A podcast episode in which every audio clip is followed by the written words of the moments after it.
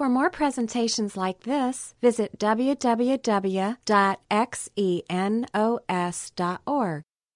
All right, well, last week we studied First Corinthians fifteen, that incredible chapter where Paul talks about how one day we will receive new bodies that will never die. We will live on a new world that God has created that's not broken.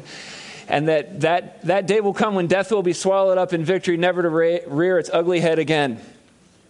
And if I was writing First Corinthians, that would be, it would be tempting to end the book on that climax there. But Paul is not done yet, because the occasion, one of the occasions for writing this book was the Corinthians had sent him um, some messengers with a letter. They had questions for him, and Paul is not done answering their questions yet. So he's got two more questions he's going to answer tonight as he wraps up this book. And the first one of these is found in chapter sixteen, verse one. He says, now, about the collection for the Lord's people.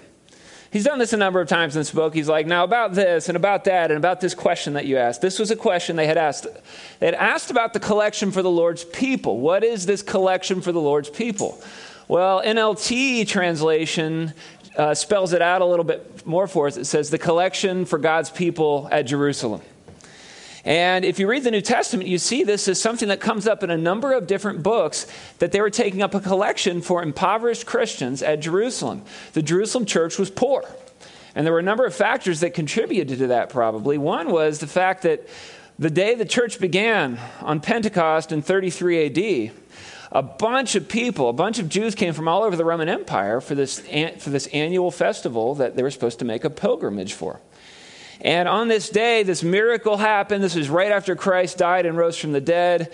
Uh, three thousand people became Christians on that day. And from what we can tell from Acts, it looks like a lot of them stuck around. They stayed in Jerusalem because this was just too awesome of a thing to leave and go back to their lives. And so some may have settled permanently there in Jerusalem as part of this, this fledgling Christian church. Um, but they're going to need places to stay. They're going to need food. They don't have jobs. And so that would have put a huge burden upon these early Christians. Um, they also suffered persecution from the beginning. We know this from places like the book of Acts, but also the book of Hebrews. It says, think back on those early days when you first learned about Christ. Remember how you remained faithful, even though it meant terrible suffering.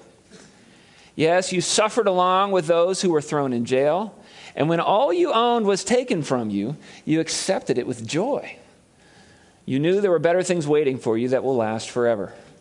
And so this persecution, you know, it wasn't that every single Christian probably got their stuff seized or thrown in jail, but quite a few of them did. And that would have just drained these of the precious few resources that they had. You can read the early pages of the book of Acts. People are selling property. They're selling anything that they have just because there's such a crisis, and they were sharing money with the poor people around them. Also, a big famine hit around forty-six A D that we know of. The book of Acts talks about this. We can see this from uh, Roman history as well. And um, the uh, in Acts eleven, it talks about how the believers at Antioch, they took up a collection to send to the church at Jerusalem. And so, you know, when a famine hits, you know, it hit everybody, but the poor always suffer the most when a famine hits. And that's what you had here at Jerusalem. And so these the impoverished Christians just got even worse when this famine hit. And so it was really a, a rough situation for them. And um, Paul wanted to help out the Jerusalem church. And so we see this collection he's taking come up in the book of Acts, as well as several different of the letters that he wrote. Why did he want to help them out? Well, one, because God puts a very high value on helping the poor. And if you spend time with God, if you spend time reading his word, what you'll find is that you, even though maybe you never cared about the poor in your life before, and you just thought, ah, they're just lazy or whatever, um, you will start to grow a heart for the poor. You will start to empathize, sympathize, and you will start to see a problem with the plight that they're in. You know, one of the reasons why we can have such a cold heart toward the poor is because so many of us don't really have to interact with the truly poor. Even in America, the rich and poor are pretty well segregated. Um, and, you know, honestly, the, the poorest people in the world are not even living in, living on this continent. They're living in other parts of the world that are so far away we would never see them unless we saw pictures or videos. And if you think about, you know, you think about a life of luxury. You think about this, you know, woman in this luxurious cruise on her on her yacht. You think about this woman with her beautiful clothing and sunglasses and suitcase in this gorgeous house, You know, think about those two in a room with this girl right here, working her way through the junkyard, picking up this and that. Um, they probably would feel a little differently about their current situation if they were anywhere close to this girl here. Again, you think about this man and his lovely lady, his glass of champagne, his spiky hair. And then you think about this boy here, you know, who's close to death. The vultures are not even, you know, the vulture is just sitting next to him. So weak, so thin, so malnourished. Again, this boy and the, that couple, um, that couple would feel a lot differently about their situation if they were anywhere close to this.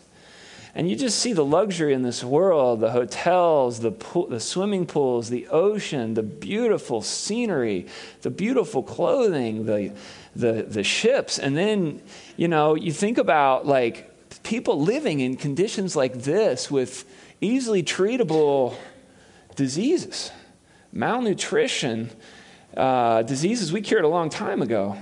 And it's it's really the separation between the two that is so painful. And the thing about God is, God sees all of this at the same time.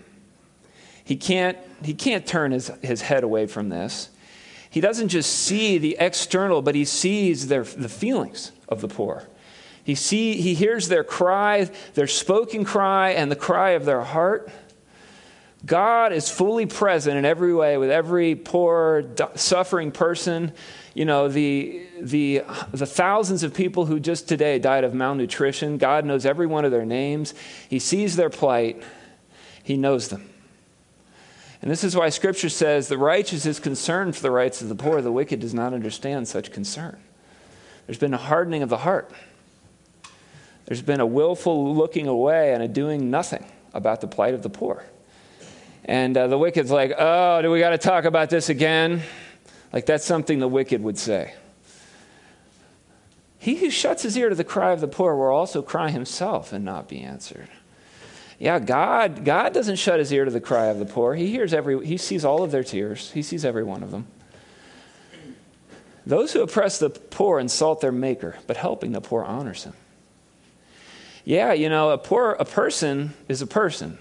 They're made in the image of God. There's something about every human being that reflects the very image and likeness of God. And to turn away and to not care that someone in the image of God is suffering in this way, to do absolutely nothing, well, God says, um, I take that personally. That's not just oppression of the poor. That's an insult to me. You must not think too highly of me if you're willing to do something like that. You must think I don't care or know what's going on in this world. But it says helping the poor honors him. It's a way to give weight to God, to God's perspective, to the very image of God we see stamped on people. And so, yes, Paul wanted to help out the Jerusalem church because God puts a high value on helping the poor. And so that was something that was important to him as well. These Gentiles had benefited so much from the faith that began in Jerusalem. That was another reason Paul talks about. He says, since the Gentiles received the spiritual blessings of the good news from the believers in Jerusalem, they feel the least they can do in return is to help them financially. That's the book of Romans, fifteen twenty-seven. There was also racial tension between the Jewish and Gentile portions of the church.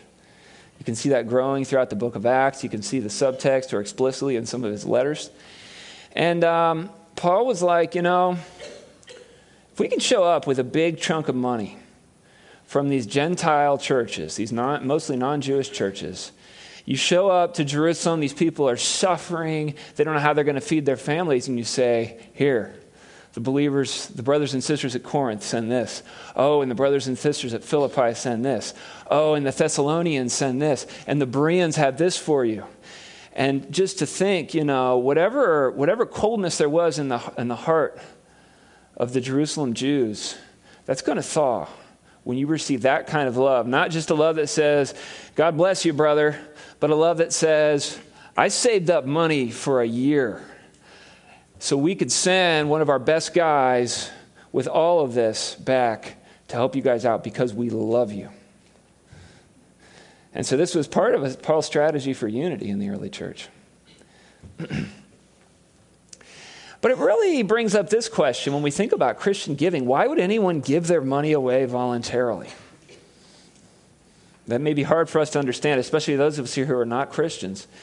Well, a couple of points I would make with you on this. We don't have time to go real in depth here, but one reason is because everything ultimately belongs to God anyway. It's all his stuff anyway. So to give something to God is really not to take something of mine and give it to him necessarily, as much as it is to take something of his that he's loaned to me for a time and to give it back to him.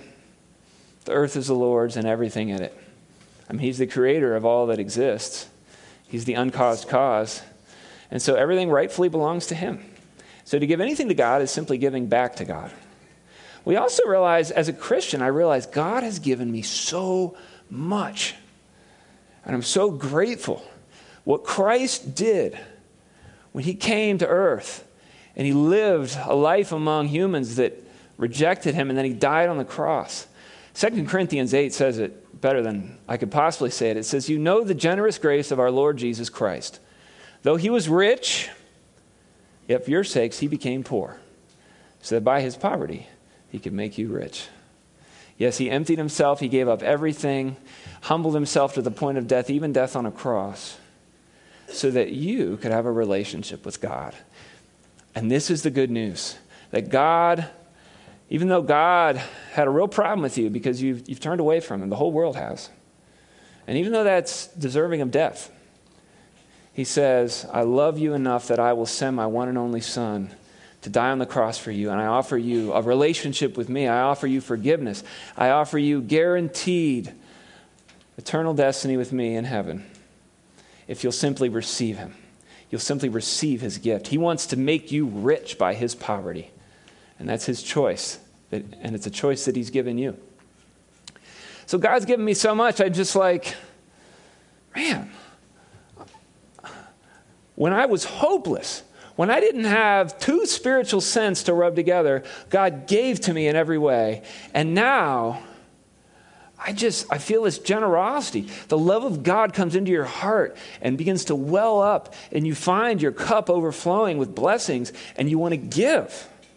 It turns selfish people into givers. That's what the grace of God does. And that's the effect that it was having on these different churches. There's also the fact that Jesus says God's giving you an investment opportunity. Jesus said, "Don't store up treasures here on earth where moths eat them and rust destroys them and where thieves break in and steal. Store up treasures in heaven," where he goes on to say, "Moths can't eat them, rust can't destroy them, thieves, thieves can't steal it." This is guaranteed. And, you know, there's some of our money we're going to have to spend simply to live life in a world that takes money. But what we're looking for is, is there, you know, fools just spend all their money and don't invest any of it.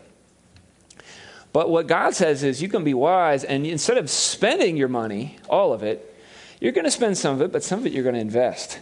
And you're moving that over into this safe zone where it can't be touched, and you know it's going to be there forever. And that's that's the investment opportunity God is offering. Your money, Scripture says, "Naked we came into this world, and naked we shall depart." Life but a journey between two moments of nakedness.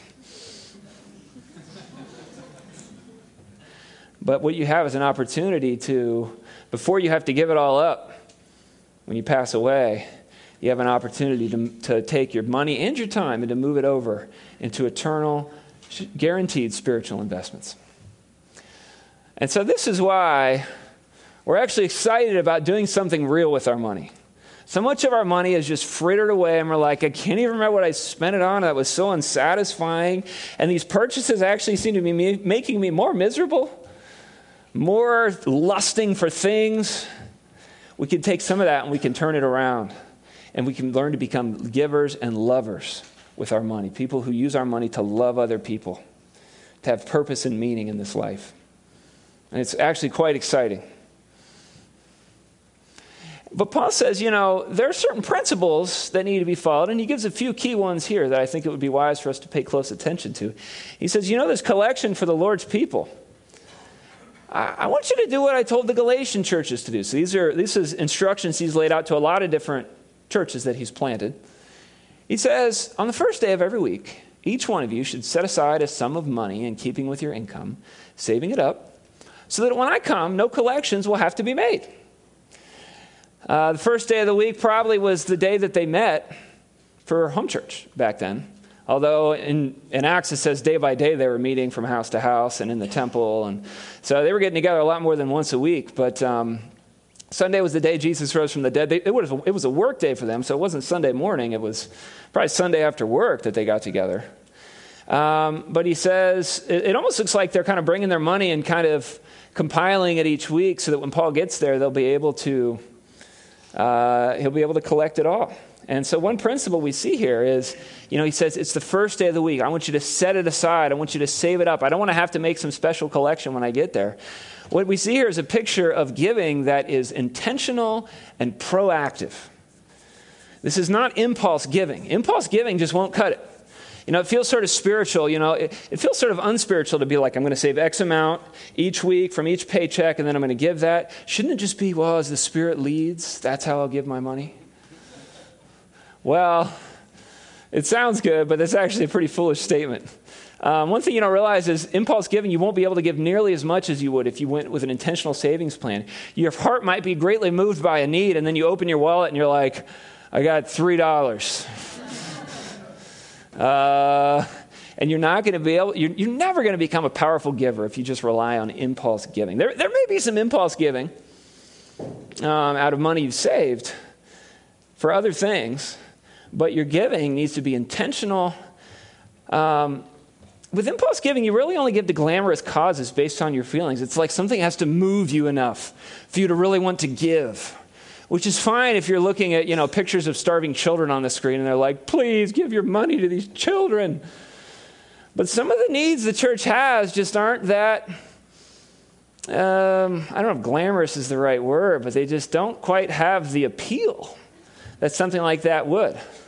Most of the church's needs are predictable. I mean, imagine if instead of a starving person on the screen, I put up a picture of our breaker boxes.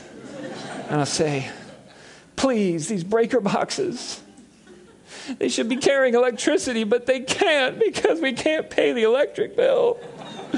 Please, please, give your money. We need money every month for this. Just doesn't it doesn't move you to pull out the checkbook like uh, some other causes, but this is this is just as real of a need for what we're doing here. You know, we've got to have this if we're going to have a place that people can come and sit under the word being taught. That's just one of the things about living in the twenty-first century. There's certain things you need. They didn't they didn't have to worry about the electric bill in the early church because they didn't have electric. They lived in a, a more of a temperate climate as well, and there's there's many differences, but. Um, we've got expenses, and a lot of them are pretty regular. They're not surprising, but they're needed just to be able to function and to be able to do what we're doing here. So impulse giving alone won't cut it. What I was taught as a very young Christian was pay God first, and you'll be surprised at how much you, you can give. I was actually taught the tithe, which is an Old Testament concept where you give ten percent. And I was told, you know, whatever you get paid, first thing you do, you take ten percent of that, you put it in your giving. I even had envelopes at the time. I'd stick it in my giving envelope. And then they, they were also like, take then take ten percent and put it in savings. And then whatever's left, live off that. And that'll be kind of your limitations for your spending. And, uh, you know, I can't say I always followed the saving part, but I was actually pretty good about the giving part. And um, even as a college student, and I just was amazed how God always seemed to bless my finances. And um, it's... Um, I'd get to the end of the year and I'd be like, I gave how much? Like I couldn't believe the amount that I gave, and I know I wouldn't have been given a tenth of that if I would just give them whenever I felt like I had some extra money or whenever I felt like there was a, a really desperate cause. So pay God first, and if if you've never tried it, it sounds like there's no way that would work, but um, that w- this is God's way. God, God's part, I think, should come out first, and that's biblical as well. He also says each one of you should set aside a sum of money. And so the emphasis here is on each. Every Christian should give. He doesn't just want a couple of super rich Christians at Corinth funding all of this. No, he says we're one body, but we're many members. And everybody makes a contribution. And some people are going to contribute more and some people less. But this should be something he's like, I would love to see everybody get in on this. And there's something about the solidarity that comes when a whole group comes together. It, what's cool, too, is um, when a group comes together like this, there's sort of an anonymous nature to it. Like, it's different than, uh, you know, some rich person giving money directly to someone, but it's saying, hey, a bunch of us chipped in to meet that we knew about this need in your life, and we want to give this to you. And so then the person's not feeling indebted to any one person, but the person just loves the body of Christ even more and feels loved by the whole group. And the whole group gets to gets to experience the uh, the, the joy that comes from giving. He also says that sum of money that sum of money should be in keeping with your income. In keeping with your income. And so a third thing we see here is that giving is going to be different for different people. You know, some people might give more, some people might give less. You know, the tithe, like I said, was an Old Testament concept. Nowhere in the New Testament do we find the concept of the tithe. Instead, when it, how much should you give? Paul says in the next book to the Corinthians, each of you should give what you decided in your heart to give, not reluctantly or under compulsion. I don't want you to feel like, oh, this is some duty, oh, I don't want to do this. No, he says God loves a cheerful giver. And so our giving is something we decide before the Lord. And, um, you know, I think I think a lot of people could do the tithe. I think maybe some people who are pretty poor, maybe a tithe would be too much. But frankly, a tithe's probably not enough for most of the people living in the United States. And um, if they would learn generosity, I think a lot of their other financial problems would also take care of themselves, because they would learn self-control, and they learn to be content with what they have, and they would have actually a reason for not spending that's that's greater than themselves, is what happens. Ron Sider actually came up with the concept of a graduated tithe in his book, Rich Christians in an Age of Hunger. He argues it's it's uh, it's pretty hardcore, but he's he's got a system where, you know, for every one thousand dollars you make over the poverty level, you know, he starts at ten percent, and then the, the percentage increases as you go higher and higher up, which it should. It, unfortunately, percentage of income given goes down as income goes up. Shouldn't it be the opposite? But no, it's it's as, as we make more money, we give a, a lower percentage of that money. In other words, our giving doesn't go up as fast as our income does. And so um, we should view, especially once you get out of college and you get that first job, you're going to have the most disposable income of your life. And uh, that can either be an opportunity for great selfishness, or it can be an opportunity to set yourself off on your career on a life of great generosity. And frankly, this this it, it should not you should not wait until you have a bunch of money to start giving, because you'll never start giving, because you're never going to feel like you have a bunch of money. You need to start giving right now where you're at. And um, uh, Randy Alcorn, his book Money, Possessions, and Eternity, he he argues pretty strongly for the tithe, and I think he's off on that. But I do think his point that he's like, all right, if you think the tithe is legalistic, give eleven percent, give twelve percent.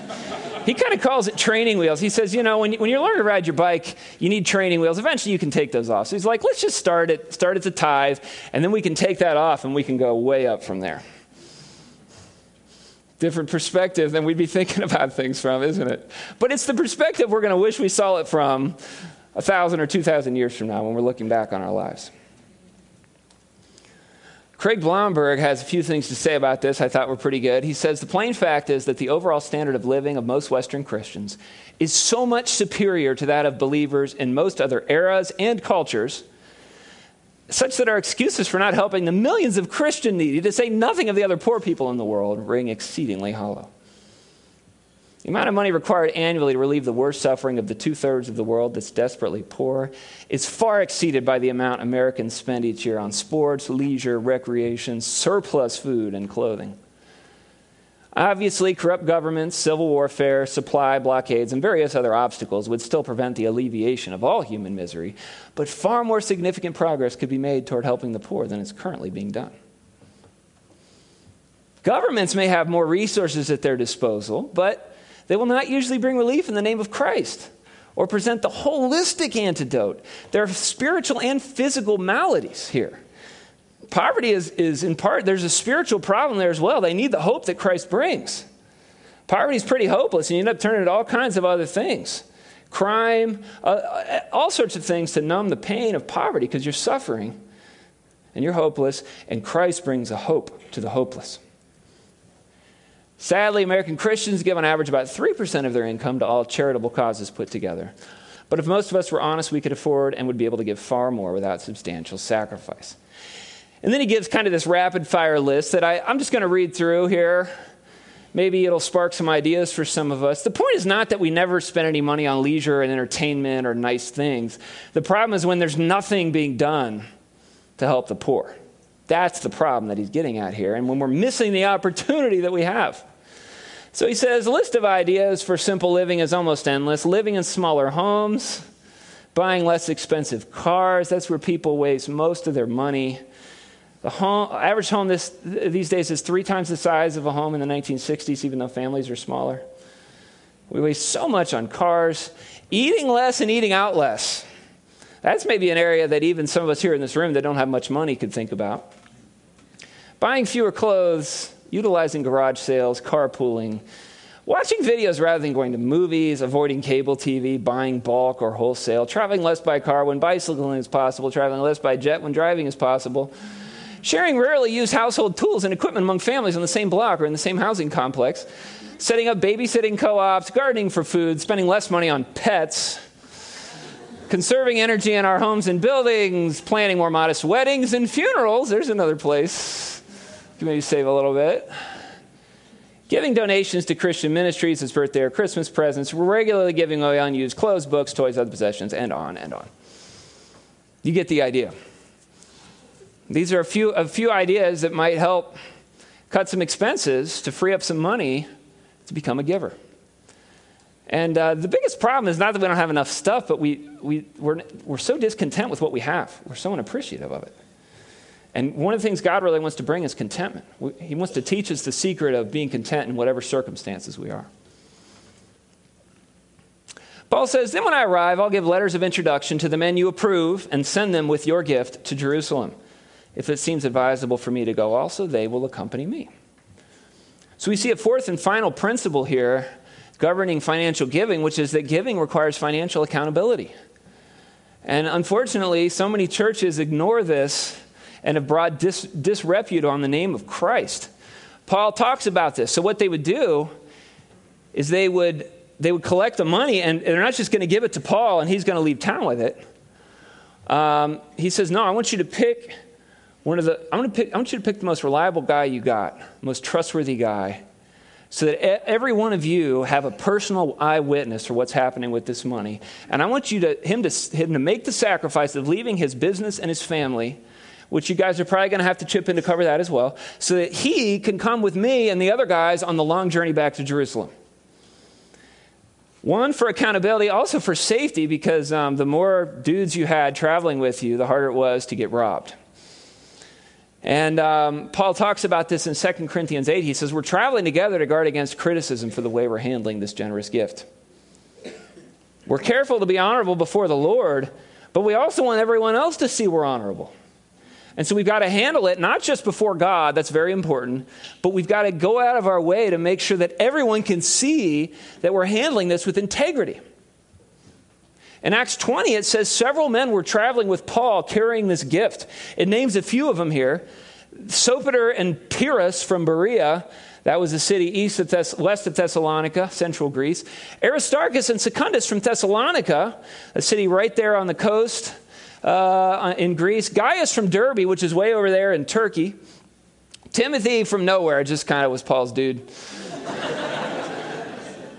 Tychicus and Trophimus from the province of Asia, most certainly Ephesus and the surrounding area. This was the crew that was part of the posse that he rounded up to bring the money back to Jerusalem. And, uh, you know, this accountability, it costs a little bit. It costs these guys the time and the money, but it's totally worth it because we want to be honorable in the sight of people, not just in the sight of God. Forbes magazine. Article from a couple of years ago, fraud is thriving in U S churches, but you wouldn't know it. One of the problems is that because of the separation of church and state, even though like every other nonprofit in the U S has to give a detailed financial report to the I R S, churches are completely exempt from it. And so what it's done is it's made church a safe haven for all kinds of criminals and con artists that want a place where they can scheme and take people's money. And so Forbes magazine writes, Gordon Conwell Seminary in Hamilton, Massachusetts has conducted research on all aspects of finance related to Christian churches around the world through its Center for the Study of Global Christianity. The director of the center, Todd Johnson, said there's a lack of research on fraud within the church. But that's something he's been trying to change. Johnson teamed with David Barrett to write a book called World Christian Trends. Barrett, who passed away in twenty eleven, was a pioneer in collecting data on churches and noticed a significant increase in embezzlement in churches, embezzlement fraud during the nineteen eighties. In one of Johnson's recent studies, Status of Global Mission twenty thirteen, there's a line item for ecclesiastical crime to the tune of thirty-seven billion dollars worldwide. Nearly six percent of the five hundred ninety-four billion dollars given to churches worldwide. Losses due to mismanagement of funds is also a line item totaling eight billion dollars. That's forty-five billion dollars in losses and crime within churches. And he says, in contrast, the total spent on missions work is thirty-two billion dollars. So fifty percent more than spent on missions is is stolen or just simply mismanaged through sloppy accounting practices. Much of the fraud goes unreported, Johnson said. Barrett worked with accounting fraud experts on his initial study who had estimated that as much as ninety-five percent of fraud within churches goes undetected or unreported. But why not report it? Johnson told me as part of it is a reluctance to see the bad side of a nice pastor, a secretary, or a board member of the church who's stealing. Johnson even cited one quote from a church member who knew of an embezzlement and said, quote, "I know he stole my money, but I still think he's a wonderful person." Awesome. And so the picture the world gets is of the televangelist on T V begging for more and more money while he drives around luxury cars, lives in multi-million dollar home, you know, only to have yet another s- scam busted open by sixty minutes. And this is the picture we're presenting of Christianity. All because we won't follow practices laid out right here in Scripture. What we've done as a church is several things. We have an open book policy where anybody can go up to our office and sit down and take a look through how we're spending our money in as much detail as you can stand. Two signatures required for any check over fifty bucks. Regular audits by outside organizations that come in and take a look over all our books and make sure everything adds up. Annual church-wide reporting and voting. We take a whole weekend in January. We lay out everything we did with the money last year and how, how it succeeded or failed.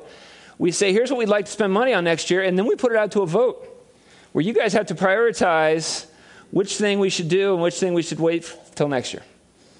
And so you're ha- having very real hand in deciding the, the priorities and direction of the spending in this church.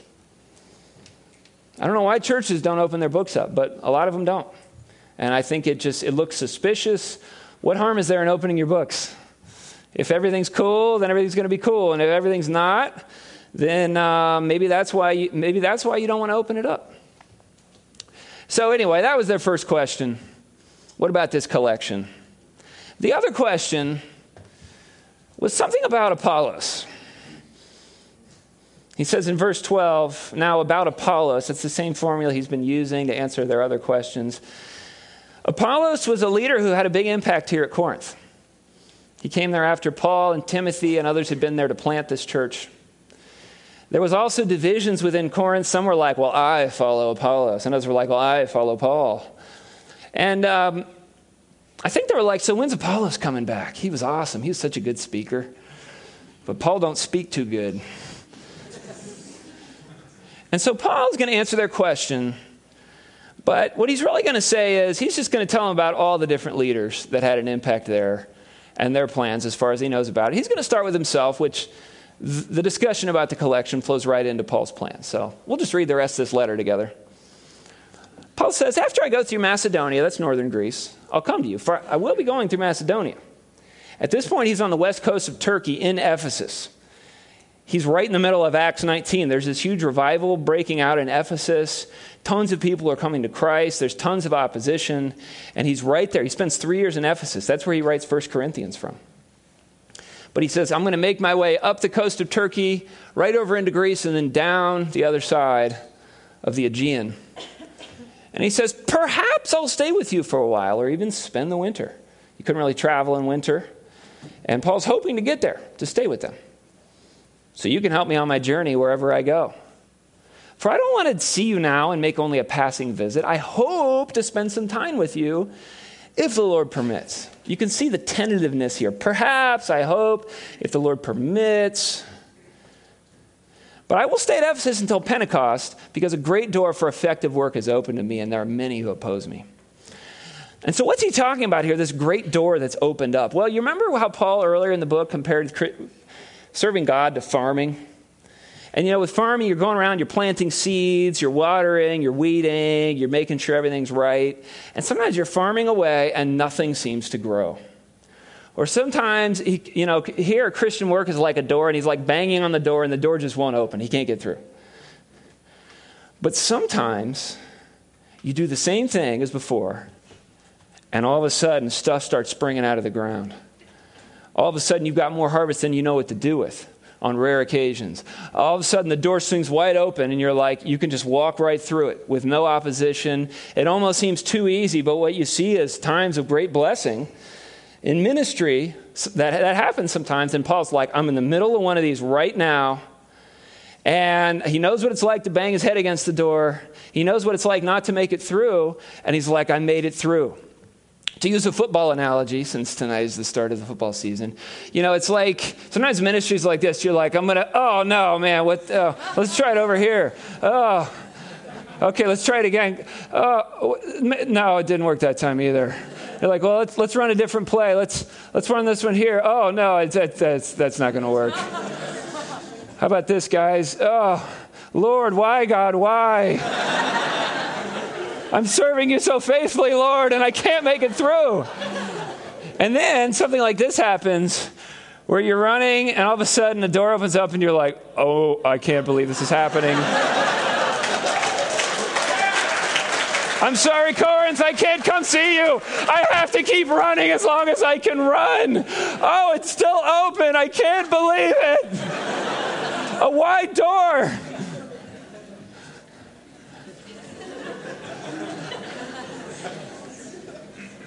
So Paul's like, I got to stay and see this through. This is too valuable to just give this up. I like how he's got these tentative plans. He's not like, I don't know where the Spirit will lead. He's like, no, I'm thinking this, and then I'm thinking that. I hope, and maybe I'll even get to stay with you guys for a while, but he's open to God leading him a different direction. And what we'll see when we study Second Corinthians is that his plans do change. And his opponents were like, see, Paul, he, he's a liar. He doesn't mean what he says. He's wishy-washy like the people of this world. He doesn't care about you guys. You can see the tentativeness to his plans here. And um, I think that this is, this is, I like this path because it's not this super spiritual, who knows where I'm going to go. And, you know, he's taking into account, you know, the fruit that's being born, the needs that are there at different places, his own resources. And he's making a plan, and he's also being open to God's leading. Really, he's trying to make the most of the time and opportunities God has given him. It's sort of like the stuff about money earlier this chapter. God has given us a certain amount of time and opportunities, and we are supposed to try to make the most of that under the guidance and by the grace of God. He says, you know, Timothy's also coming your way, also a, an impactful leader in this church, one of the church planters. He did not send Timothy with the, this letter. I mean, First Corinthians was a letter that was carried to Corinth. Timothy doesn't look like he was one of the guys who carried it. He sent him to Corinth, but through a different route. And he says, when Timothy comes, please see to it that he has nothing to fear while he is with you. Look, he's he's carrying on the work of the Lord just as I am. You know how Timothy is. Could you, could you not scare Timothy this time, guys? Kind of a timid guy. An encouragement to us all, Timothy is. He says, no one should treat Timothy with contempt. Send him on his way in peace, so that he may return to me. I'm expecting him along with the brothers. Now, about our brother Apollos, another influential leader in Corinth, I strongly urged him to go to you with the brothers. When they showed up, I think they expected Apollos, but Apollos wasn't there. And they're like, Paul is keeping Apollos from us. He knows he's a better speaker. And Paul's like, look, I, I pleaded, I, I was like, you got to go, man. But Apollos said no. He'll go when he has the opportunity. I, I do wonder if, if Apollos also was kind of hanging back. He wanted to let this letter land, them kind of process. It's, it's a pretty strong letter, First Corinthians. And then maybe go later when some of the factionizing has died down. But he says, even though Paul, Timothy, and Apollos, they're not going to be here right away, be on your guard. Stand firm in the faith. Be courageous. Be strong. You know, leaders can help you help you do these things, but even without these strong leaders, he's like, you guys need to step up and lead here. You guys need to step up and take spiritual leadership in this church. And he says, verse fourteen, do everything in love. Which if you had to pick a verse that summarizes all of First Corinthians, it'd be hard to do better than that. This selfish church, this, this letter that has the greatest chapter on love in the history of, the, of language, he says, everything that you do, don't do it for how am I going to look and what am I going to get out of this and the wisdom of the world. He says, let all that you do be done in love. Doing everything in your power for the good of another. And he says, even though Paul, Timothy, and Apollos aren't coming, you got some pretty good leaders there, and you need to listen to them, including Stephanas, who apparently was one of the guys carrying the letter back. He said, Stephanas, I'm going to build him up right now. He was, his household was the first converts in that whole region of Greece. First people I led to Christ, one of the few that was baptized by Paul. They've devoted themselves to the service of the Lord's people. I urge you, brothers and sisters, to submit to such people and everyone who joins in the work and labors at it. Yeah, so he's urging them to listen to their leaders. I was glad when Stephanas, Fortunatus, and Achaicus arrived because they've supplied what was lacking from you. Apparently they brought some money for Paul too. For they refreshed my spirit and yours also. Such men deserve recognition. Yeah, you know... Um, People are like, God should just lead us by his spirit. We don't need human leaders. Yeah, that's that's spoken by a person that hasn't read their Bible. God always works through human leaders. He points, he, Paul points human leaders. Even in the Old Testament, God's working through human leaders. And he raises up leaders and he says, look, you know, we need direction here. There's probably a lot of different ways, a lot of directions we can go. We need leadership here, godly leaders who can help set the course. And we should be inclined to follow these leaders. You know, you could have the strongest team of dogs in the world, but if they're pulling the sled four different directions, they're not going to get anywhere. Leadership helps us give direction, and we should we should we should give our leaders some grace, and we should try to um, try to be inclined to go along with the direction they want to go. It's not that we have to mindlessly follow. If we've got objections, let's bring them up in good ways too. The churches in the province of Asia send your greetings. Aquila and Priscilla greet you warmly in the Lord, and so does the church that meets in their house. Aquila and Priscilla, we talked about them in our opening chapter of this book. They were the couple who, when Paul came to Corinth in the first place, they gave Paul a place to stay. They were powerful leaders in Corinth. They moved to Ephesus. They were power, they had a powerful impact in Apollos' life. They're leading a house church in Ephesus now after leading one in Corinth. And uh, I love this couple because they're the only couple mentioned by name in the New Testament. They're always mentioned together six times in four different books. And uh, every other time they're mentioned, it's either Priscilla and Aquila or Aquila and Priscilla. And so they both appeared to be super powerful leaders. And there was team leadership here from this married couple. And, uh, you know, that would be a great that'd be a great goal for those of us who are married or want to be married, to have a marriage where we're serving God together in a powerful way and where we're stronger together than separate. All the brothers and sisters here send you greetings. Greet one another with a holy kiss. Um, that that would be weird in America, but really in, in, in a lot of, a lot of parts of the world they still do this, the kind of the, the cheek kiss or whatever. Um, the point is showing our affection for each other. Um, it's not just having affection, but showing it. You know, some some people it's like the hug or the the, the side hug or whatever. Or, you know, kind of the hand on the shoulder, whatever it is, you know, the handshake, the uh, the bro hug. There's there's different things we can do here. And uh, we don't want to get weird with this or inappropriate. Not an unholy kiss, okay? Big difference between a holy kiss and an unholy kiss. But the principle here is showing... Showing the warmth and affection. This should be a warm place where we're really happy to see each other. And then he takes the pen after dictating this through through a, a, someone else who wrote this book. He says, I, Paul, write this greeting in my own hand. In Galatians, he adds, look at what large letters I'm using. He was old. He he may have had, he had some kind of eye problem maybe, and he, even if he didn't, I mean, when you get old, you just, I mean, we have reading glasses, right, and contacts. They didn't have that back then. And so um, he, he, but, you know, this is sort of a way to tell forger, fake letters from real ones, which there were fake letters from Paul going around. And so he's like, you'll know this is me. Um, he would put like a little smiley face above his you and Paul as well. We, we, have, we see this in the original manuscripts. Um, if anyone does not love the Lord, let that person be cursed. If somebody doesn't love the Lord, they can go to hell. Well, Paul, tell us what you really think. And then he says Maranatha, which is Aramaic, which means come, Lord. Yes, come, Lord. What a good prayer. That's the eternal perspective prayer. He says, the grace of the Lord Jesus be with you. My love to all of you in Christ Jesus. Amen.